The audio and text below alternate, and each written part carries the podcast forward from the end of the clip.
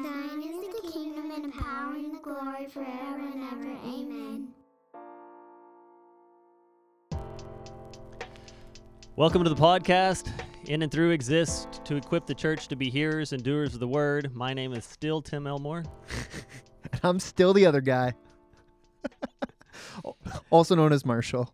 Yeah, if you'd have been here for the first time we tried to record this, you would have gotten that joke. Yeah, but you missed out because Tim Tim screwed up, everybody. Just gonna say it. It. I thought I was recording, and I wasn't. Luckily, we were only five minutes in. Yeah, yeah, instead of like 35 minutes in, Yeah. we're 55 minutes in Mm. as it's happened before. it's okay, Tim. It's Hmm. okay. It's all right. Yeah. There's grace. There's grace there. Is there? I, I hope so. For your sake. Well, Question six. question six How can we glorify God? Yeah. So, as I said before, this is the hard part when we have to pretend like we didn't already just talk about this. Like we didn't just have this conversation five minutes ago? When I when I when I first read this question, the thought that came to me was before I even opened the commentary section, Mm-hmm. I already know who wrote this and what it is they were going to say on both the older antiquated, not antiquated, the Historical. historical, and the the modern. Uh, we're going to be Jonathan Edwards Mhm. and Jonathan Edwards 2.0, otherwise known as John Piper. um, which, just to be clear, I, I that's not me making fun of John Piper. I think he'd be honored to He's, be referred to as right. Jonathan Edwards He- 2.0. he says all the time that it's his theological hero, sure. and there is very little, although there is some in eschatology, Hmm. very little margin for a divergence between John Piper and John Edwards. I think to the average reader, John Piper is more readable. More accessible. Yeah. Yeah. I like, mean, yeah. like you were saying, you don't have to read and reread and then reread um, like you might with Jonathan Edwards. yeah. It's pretty dense. It's pretty. It's it's it's like reading an academic letter. Yeah. Um, John Piper can get that way, but he he also knows when he's writing to a popular audience and when he's writing an academic piece. hmm Um, but all of that to say, their push, Jonathan Edwards and John Piper, God is most satisfied, or God is most glorified in us when we are most satisfied in Him. Right. Thus, desiring God ministries. Right. The greater we our desire for Him, the more He's glorified. Yeah. It's what Piper calls the Christian hedonism. For better or for worse, in terminology, hedonism has an ugly ring to it. It does.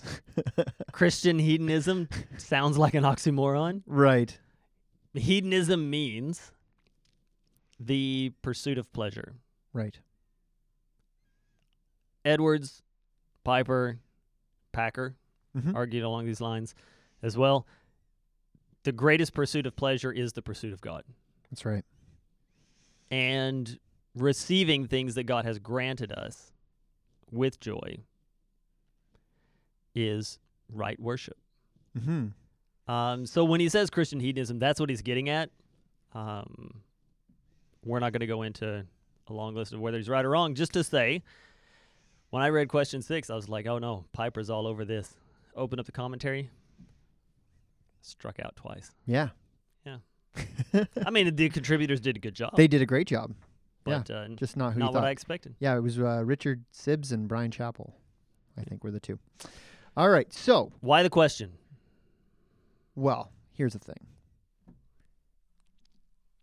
The Westminster says that the chief end of man is to glorify God and enjoy him forever. Yes. which is a fancy way of saying that's the that's the highest purpose of life. Like, what's the meaning of life?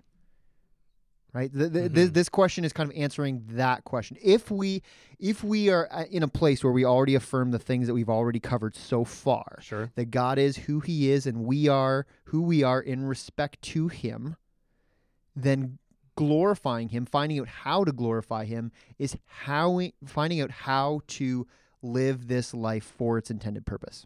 Right. Right. One thing that I want to point out in the question is that the question presumes a little bit. It does. Uh, the way that is put forth, it says, How can we glorify God? It does not say, How do we pacify or please God? Right. And I think for the greatest majority of human intention and understanding around God, the question for us is how do I appease God? Right. You look at religions around across history and around the world, and appeasing their God is a huge portion of it because Mhm. if you don't, bad stuff's going to happen. So make God happy, or He's going to take the thumb and push down hmm right? And it's going to get nasty. So Yeah. ap- appease him, please him. And the question then comes how do we do that? What are the things we do? What are the sacrifices we give? What do we do to appease that God? Christianity gets lumped into that not only by the world, but also by the church, Oh yeah. who seriously misunderstand what it means to live under a biblical gospel. Right. And so this is not about appeasing or pleasing God. This is about one who has already received from God, bringing him glory. And so the question needs to be understood in that way. hmm This is about making much of God, not about improving my status with him. Right. Yeah, it's not about avoiding punishment and it's not about earning brownie points. Right. Um, yeah, and I think it's important that we dive into the how of how we can do this because life can be confusing. Like the, Mhm. the, the, this world that we live in, there are a lot of paths to walk. There's a lot of things we can do. There's a lot of directions we can head in. So how do we stay on track if glorifying God is in fact the the purpose for our existence? Then it's important. It's imperative that we figure out how to do that, Mm-hmm. right? Um, Again, not for brownie points, not for brownie points. but to make much of him. Mm-hmm. Yeah, that's our that's our purpose, right? Um, yeah. So how do how do we focus the, t- the time and the energy and the various giftings of our lives towards that end? That is why this question matters. Yeah, and so so to move on to the how other people have handled this. Mm-hmm. One, I, I would I would throw back to those who completely mishandle it by avoiding the question and going to another question of how do I keep God happy, Yeah. which is not the question on the table. But some people struggle so much being caught in that mindset that they can't move to this. Right. right? It's like, oh man, this is going to get dicey. That meme where you have Phoebe Mm-hmm. talking to Joey. Joey Right. and she explains it slowly Yeah. and he repeats, explains it slowly and he repeats, explains it slowly and he comes to a con- an entirely different conclusion. Yeah. It's like that, Yeah. right? We're like, you're already saved by grace through faith. Glorify God. Mm-hmm. They're like, appease God. yeah, I mean, this has expressed itself in the church throughout church history in different contexts. And I mean, even for some people, I mean, they might have been raised in that type of co- like context within Christianity. This is not. Mhm. This is an error that, as you said, has really found its way into the church and into our thinking as well. So yeah, so I think that's that's definitely a, a, a significant wrong answer. I, I think some ways, one way that people do this is uh, focusing too narrowly. Like one incorrect way of doing this, focusing too narrowly on the teachings of God. So some people focus too narrowly on the call to repentance at the expense of the rest of the gospel story. Um, yes, it is essential as an entry into the gospel narrative, Mm-hmm. but there is a life to be lived inside of that gospel narrative that can get lost. Right. Some people focus on the uh, Christian living side of things and completely miss the whole rebuke of repentance Mm-hmm. to enter into it. So they're teaching what to do once you're inside, but not telling you how to get the door open. Yeah. Um, and so, so these are some ways that people feel like they're glorifying God, Mm-hmm. right? I'm doing these things that God has told me to do, but narrowly, Yeah. right? I, I like to, I like to talk, use this as a as an image for it. When we are healthy, we are a people that are on a good diet with good exercise. Mm. Sometimes the church falls into two camps. There's the doers Right. that are just like, listen, you you Bible study people are like just drowning yourself in Bible study for the sake of Bible study and all that kind of stuff and your theology and all those kinds of conversations, whatever. We're out getting it done. But they're not doing it in good theology and good biblical understanding. And so they're exercising without a solid diet and they're anemic. Yeah. They're the means by which and the reasons for which they are doing the things that they're doing are not grounded in scripture and they're anemic. And and on the flip side of that, you have people who are rightly just engrossing themselves in Bible study. How do I please God? I do another Bible study, even deeper than the one I did before, Right. right? I don't have time to go love my neighbor because I'm learning koine. And so and so what happens is those people become gluttons and they become obese and overweight because they're just on constant diet with no exercise. Mm. The healthy Christian life is a balance, good diet, and exercise. I love it. I love that analogy. How you like me now? Yeah, I I've heard that analogy from you before, and I've actually used it um, in some interesting. Did I get credit? Uh, yeah, you did. I, yeah, I use it kidding. in I school. No, I did. Well, because the first time you use it, you have to say so and so said, and then after that, I can say I've said before. Right. That's the Right. that's the trick. Right. So I have to quote you first, and then I can quote myself quoting you. Which you've also stolen from me, which I, stole from Kevin DeYoung. That's right. So this is how it works. This is how it works, folks. Um, well, that wrong answer, that expla- explanation we just went through, I think is like super awesome and super meaningful. I think there's a more simplistic wrong answer that has wormed its way into the church that I do want to touch on before Sure. we move. Is the essentially it's the it's the be yourself. It's like how do you glorify God? Well, God made you. And you're the best you that you can be. So just be yourself and that'll make God happy. I, Um, I remember, just flashback moment.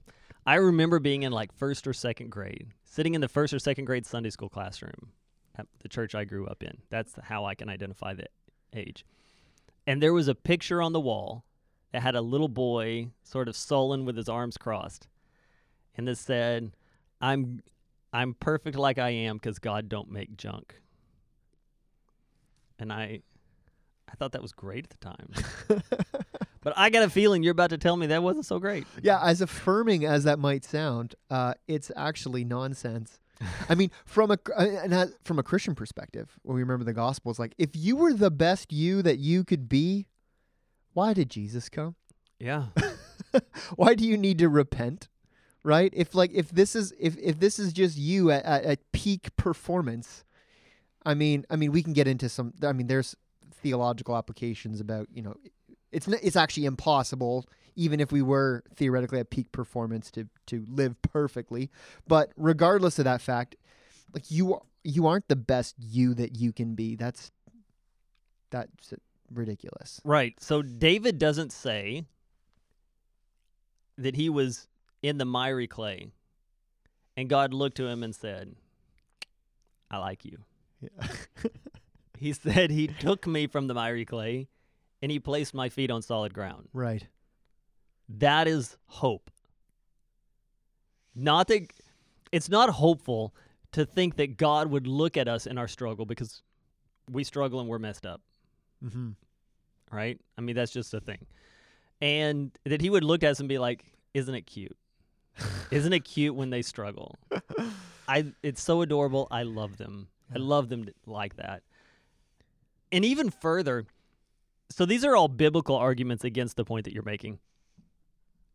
But there's just a logical argument against it.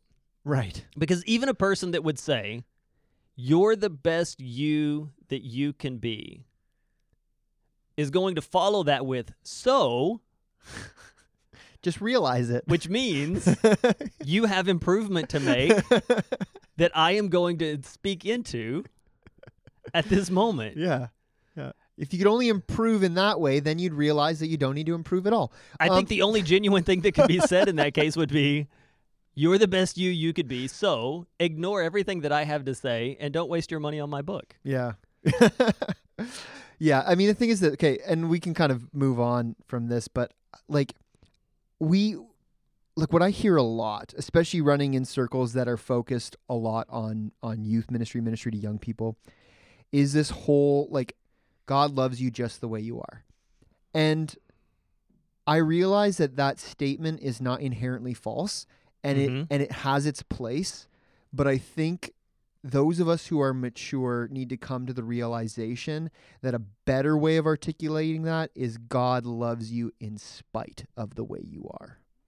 And that Yeah. sounds harsh, but it's true. Um, And I think also recognizing a past tense notion to that, mm, where you God loved you where you are, hmm which is why hmm he made available for you salvation through Christ. Right. Right. That's true. Yeah. Right? And so that doesn't continue on into therefore there is now no condemnation because God loves you where you are. hmm There is therefore now no condemnation for those who are in Christ Right. because God demonstrated his love for us and that while we were still sinners, Christ, Christ died. died for us. Yeah. Sorry, I didn't know if you were waiting for me to finish the verse.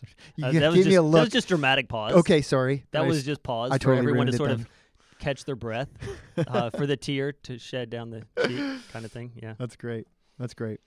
Yeah, and I think okay, so let's get to the the actual answer here. So how can we glorify God? The New City Catechism says we glorify God by enjoying him, loving him, trusting him, and by obeying his will, commands, and law. Now here's the thing. That that's a very good answer. And there's different parts to this answer. One of the things that as I was reading this answer, I was like, there's different elements to this. And I think some of us, myself included, are really good at doing parts of this. Right. And we there's a danger that we can become too focused on one aspect and fail in the others, right? I'm going to put you on the spot and ask you a question. Oh, I'm going to interrupt you and ask you a question. Okay. Which one of these do you think people struggle with the most? Um hmm. Probably trusting him. Uh, no, as soon as I said that I'm I don't know. Or maybe obeying as well. I don't know. You put me on the spot here. No, that, that's fair. Yeah. Just when we were reading through it, I was thinking we've preached a lot of messages, we being pastors for millennia, about trusting and obeying God, about loving Him. Mm-hmm. I, I don't know how much people think about enjoying God. Right. Yeah. I mean, we celebrate him a lot, right? We celebrate him in in song, um, you know, every Sunday. That's an en- enjoy. I mean, I tie that up kind of in an enjoying of him. Mm-hmm. Um, no, I think maybe you're right. Maybe the emphasis has been has been off of that, and perhaps that's why John Piper writes every book with the same premise that we need to enjoy God more. Yeah, and, and that, that's not to do that's not to do a an I'm right and here's where you're wrong thing. Yeah. just a just a question, like a, a gut check observation, Mm-hmm. and maybe that's maybe that's me projecting. Right. Um, I I don't know. I there's don't o- there's also overlap, right? Mhm. There's overlap between these things. Um, why don't we? Okay, I I wouldn't mind just kind of breaking it down, getting into these kind of four, these four things, and talking Let's about do that. it. So the first one, enjoying Him, Mm-hmm. um, finding our joy in Him,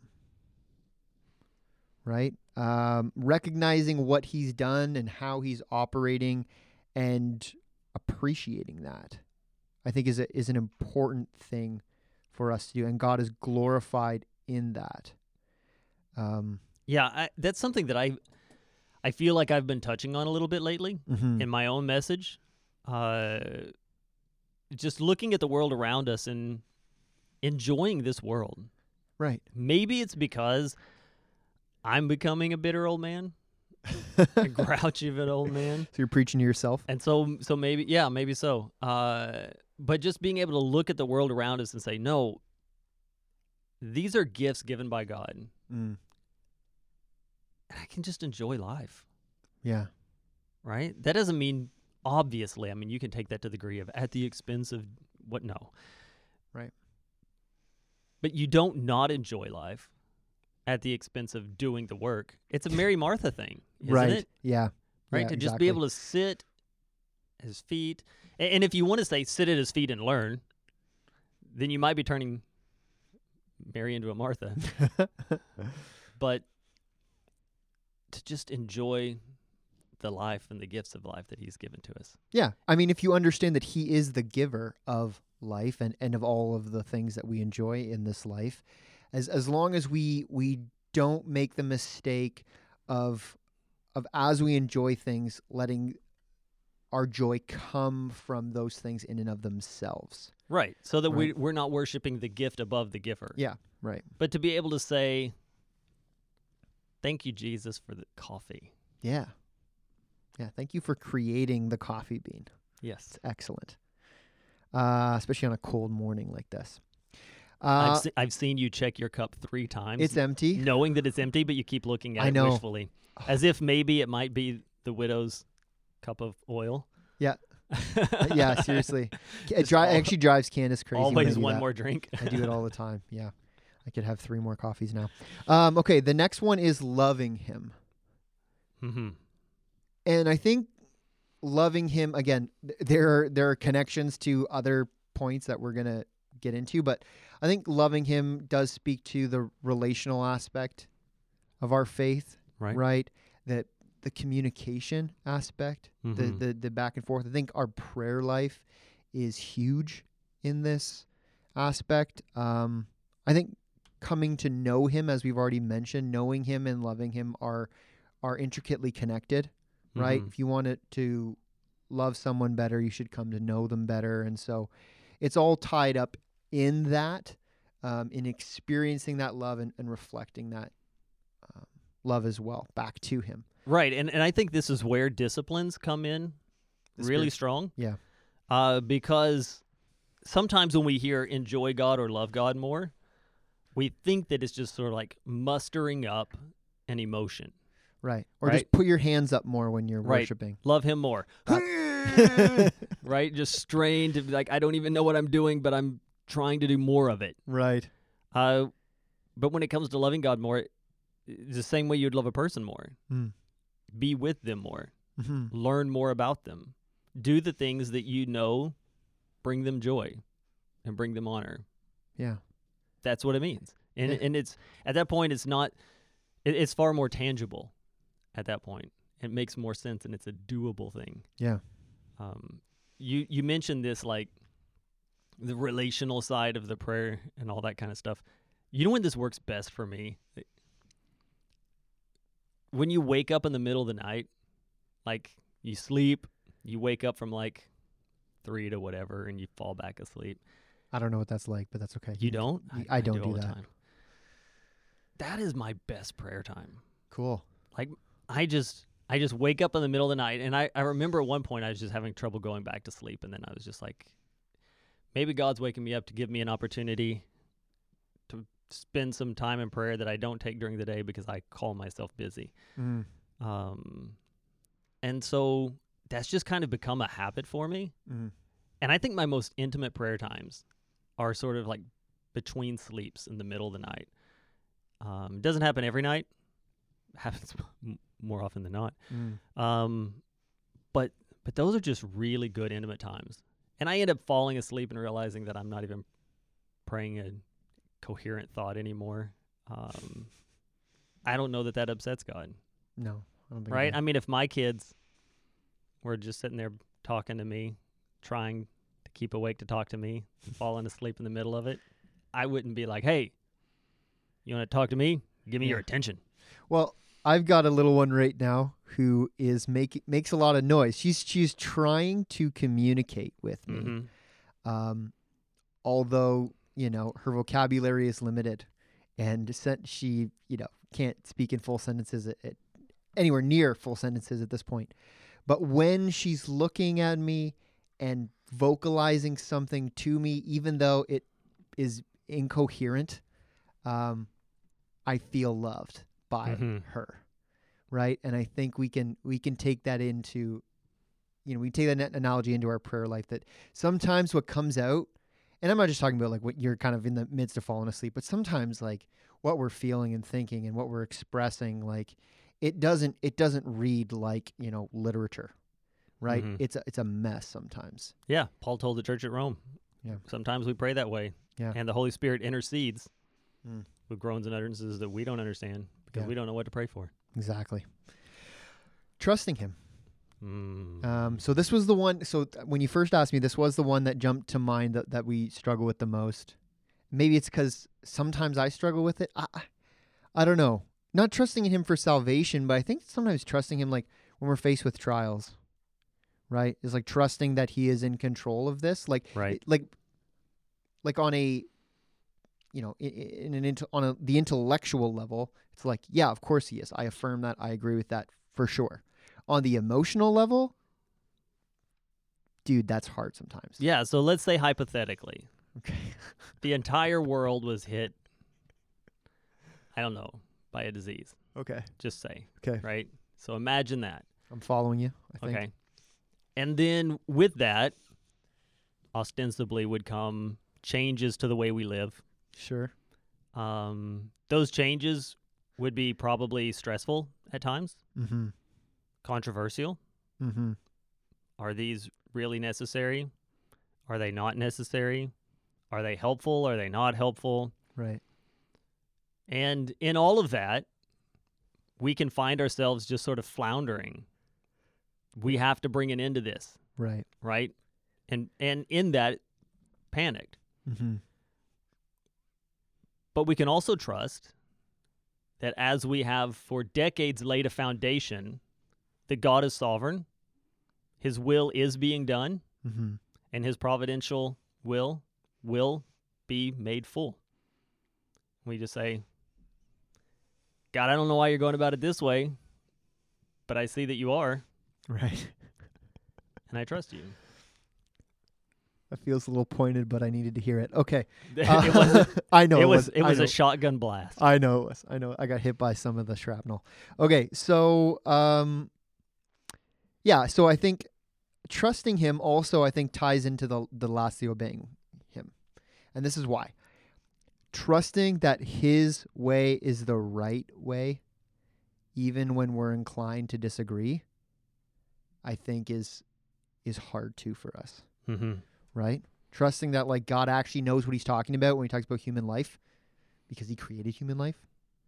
Right? That the way that he's called us to live, the way that he's called us to make decisions on a variety of levels, uh, relationally, financially, uh, spiritually, whatever th- that might be, um, that that is trusting. The, the, the obedience often relies on the trusting. The trusting needs to happen Mm-hmm. right? We have to actually believe that God is, you know, qualified to tell us what to do, Right. um, which you know can be a struggle as well. Um, Yeah, and a lot of people look at these things and they're like, "Oh, that's that's really stressful." mm, Maybe it is at first. Yeah. But I think we grow beyond it. Trust and obey. Yeah. For there's no other way to, be happy in in Jesus. Jesus. Yeah. but to trust and obey. Yeah. So the obedience, obedience to His will, expressed in Scripture. Yeah. There's that part of His will. I think the the part of His will that we need to be obedient to that is sometimes tricky too is is like the thing and you kind of touched on this with your your analogy about you know that very strange analogy uh, outlandish analogy about a virus taking over the whole world um, where like things are happening around us right like sometimes things that aren't good are happening around us and understanding that like there's a there's the will of God operating in that. Um, and that is tricky sometimes. Yeah, and and I think I think what happens with the obey part too is that people look at it and they're like, "Well, you said relationship, but obedience is dictatorial." Right. right? And so there's a disconnect in that. There's not for Jesus. Jesus says, The one who loves me is the one who keeps my commandments, That's right. right? And he tells them in the Great Commission, baptize them in the name of the Father and the Son and the Holy Spirit, teaching them to obey all that I've commanded you, Yeah. right? So there's no disconnect in that for him. And the reason there's no disconnect is because when we look at a commandment in a dictatorial way, we do that because we have human leaders that misuse their power and make wrong decisions. Yeah. When we're talking about God, who is the one who has shown his love for us, then obedience in him is following what is best for everyone. Yeah.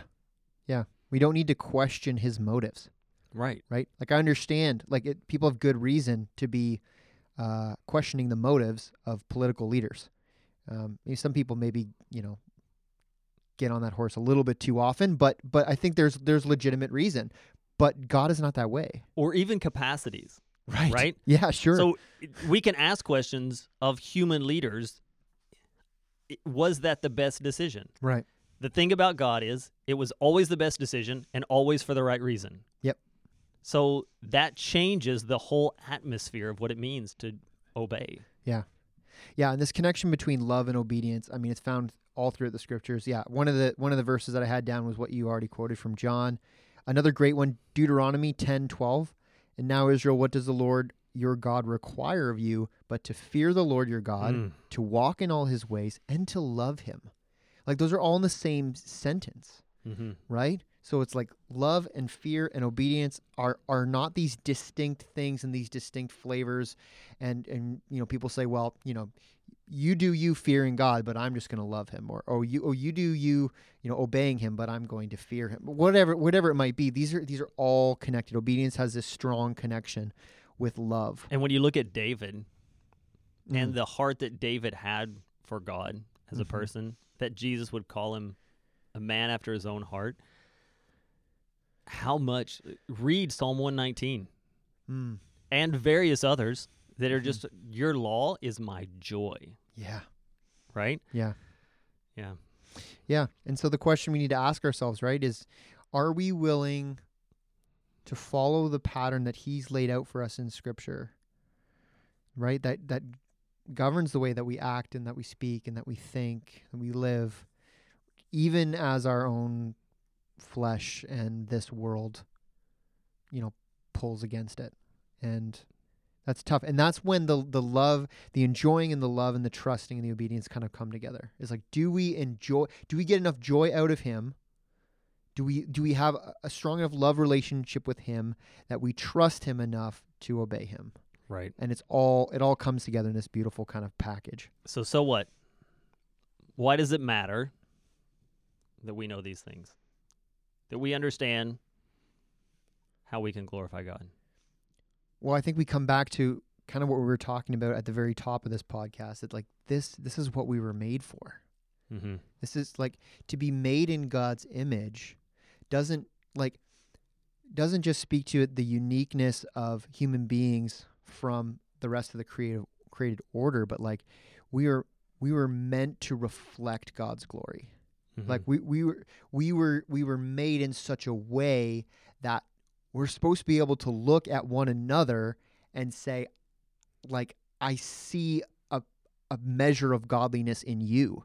I, I, I, I get I get a sense I get a greater sense of what God is like because I see you glorifying him in, in the way that you are right? And that that our ability to do that has been drastically marred and and and um, diminished by sin but through the redeeming power of Christ and through the sanctification of the Holy Spirit we are able to come back in that direction and that's why it is so important that's why this matters so much because this is what we were made for Yeah.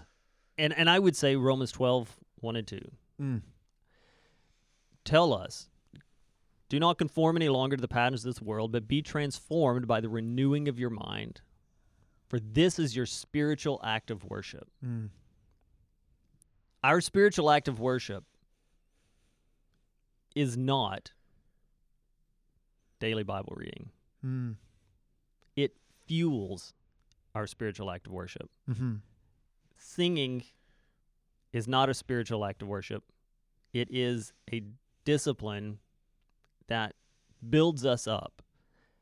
Our every thought and action in life is that spiritual act and wor- act of worship. Yeah. That is what to live this thing is what it means to be in spiritual worship. Yeah. And so it is about us being entirely different, conforming no longer to the patterns of this world, but transformed by the renewing of our minds. Then, and only then, will we be able to test and approve God's will, His good, pleasing, and perfect will. We spend too much time logically reasoning and trying to figure out what is best, Mm. and not nearly enough time saying, let's biblically reason and stop drawing parameters on how well yeah i see what the bible says but is that applicable in every circumstance and trying to find loopholes around it and just give ourselves to a radical obedience and at the end of this life we will not have lived perfectly but to be able to stand before god and say even when it didn't make sense to me, I did everything I could to put myself in a place to say, I think this is God's will. Mm. And I think this brings glory to Him. Mm-hmm. And if that means that I suffer because I would choose to recognize Him as sovereign and right rather than to relieve my own flesh and exercise those desires, Mm. then He's glorified Yeah. because I've said, no, His His way's better than what I want. Mm-hmm. what I need. And and it- can that be taken too far? I don't know. But Yeah. that's that's where I want to be in the end, Yeah. right? Yeah. I think that's what makes the the life of the lukewarm Christian so particularly difficult. For the non-believer, you can just do what you want. I mean, you'll, you'll pay the price for it eventually, but you you just you got you just have that freedom, right? To Mhm. to to live that way. do what you think is best. Yeah. But for the for the kind of the lukewarm Christian, and we all we've all been there and we've all we all are to some degree. But you're stuck in this struggle between okay, God's will or my will, and, and every single decision you're be, you feel like you're being pulled apart by like what you want and what God wants, and it can be really exhausting Yeah. and and it can it be the cause of a, a lot of grief and frustration and anxiety in your life um, and to get to that point where we can surrender ourselves to to his will is actually going to give us a sense of peace and direction Yeah. and and clarify the course ahead not that not that absolutely everything will be instantaneously made clear and we'll know exactly what to do but you see people who walk closely with the lord people like the apostle paul that i was reading about with in the small group this morning like he just like did stuff like he Mhm. just he just knew where god was calling him and he just did it. Like it didn't seem like he really like was torn up about things. He even in difficult situations facing adversity whatever it might be he had surrendered himself. He enjoyed god. He loved god. He trusted god. He obeyed god. And and his life for all the trouble he went through it seemed like it was pretty simple. Yeah, and, and so you you made a statement that I just want to be sure we clarify to get to the point Okay. where okay right? You said to get to the point where, and and I, I want to be clear that we don't have any shades of this going on because I know that's not what you meant, right but I just want to I just want to make sure we don't have shades of it going Sure. on. There is an unfortunate heresy that is unfortunately predominant. That there is a next level right right? A next level of faith. And when you get to that point, it unlocks all these new powers and abilities, Right. right? Um, and that is not taught in scripture anywhere. No. Um, What I was referring to is more something along the lines of a, on the spectrum of spiritual maturity, mhm. right? It's not a step up into a different class, into a different club. Yeah. It's rather us growing in conformity to Christ. And as we move along that, that spectrum of maturity in sanctification, things will become clearer, I believe. Yeah, but that that's just Keswick theology has made this Mm-hmm. something that has spread out beyond their group and into a lot of other groups. Yeah. Um, a lot of Chinese theology that was coming over from uh, hundreds of years ago has this built into it. Um, the idea is the idea, the practice of it, the actual application of it is this. I, I know we're running late Yeah. It's okay. but this needs to be hit on. You just make the decision to do that. In that moment, Mm. you make the decision to say, I'm going to stop trying to reason my way out of whether or not this is me following the biblical pattern or doing what I believe to be wise Right. you make that decision and it's a hard decision and you make it in the moment. And then in the next moment, you make that decision again. Mm. And you rinse and repeat until you die. Mm. And it's always a hard decision. Will it get easier? You'll get into a pattern where because you've moved yourself that direction, you'll start in that direction and Mhm. it'll be step 1 instead of Yeah. when you're at the end of your rope Becomes like a reflex. kind of a thing. It becomes this is the starting point for thought. Mm-hmm. And so that makes it quicker. It means you have less stumbling over yourself in the process. Um, but it doesn't make it automatic No. and it doesn't make it hurt less. Hmm. And and to be truthful, it can come with its own struggle because you can end up with people like, well, that's what you always say, or that's what you always do, or you're just sort of defaulting to this thing. And you've got to be able to say, yeah, Mm-hmm. and I have to continue in that. Right. Um, so there we go. Well, thanks for listening. This podcast is a resource of Memorial Baptist Church in Stratford, Ontario, in cooperation with the Gospel Coalition of Canada. And our producer is Alex Walker. Next time. See you later.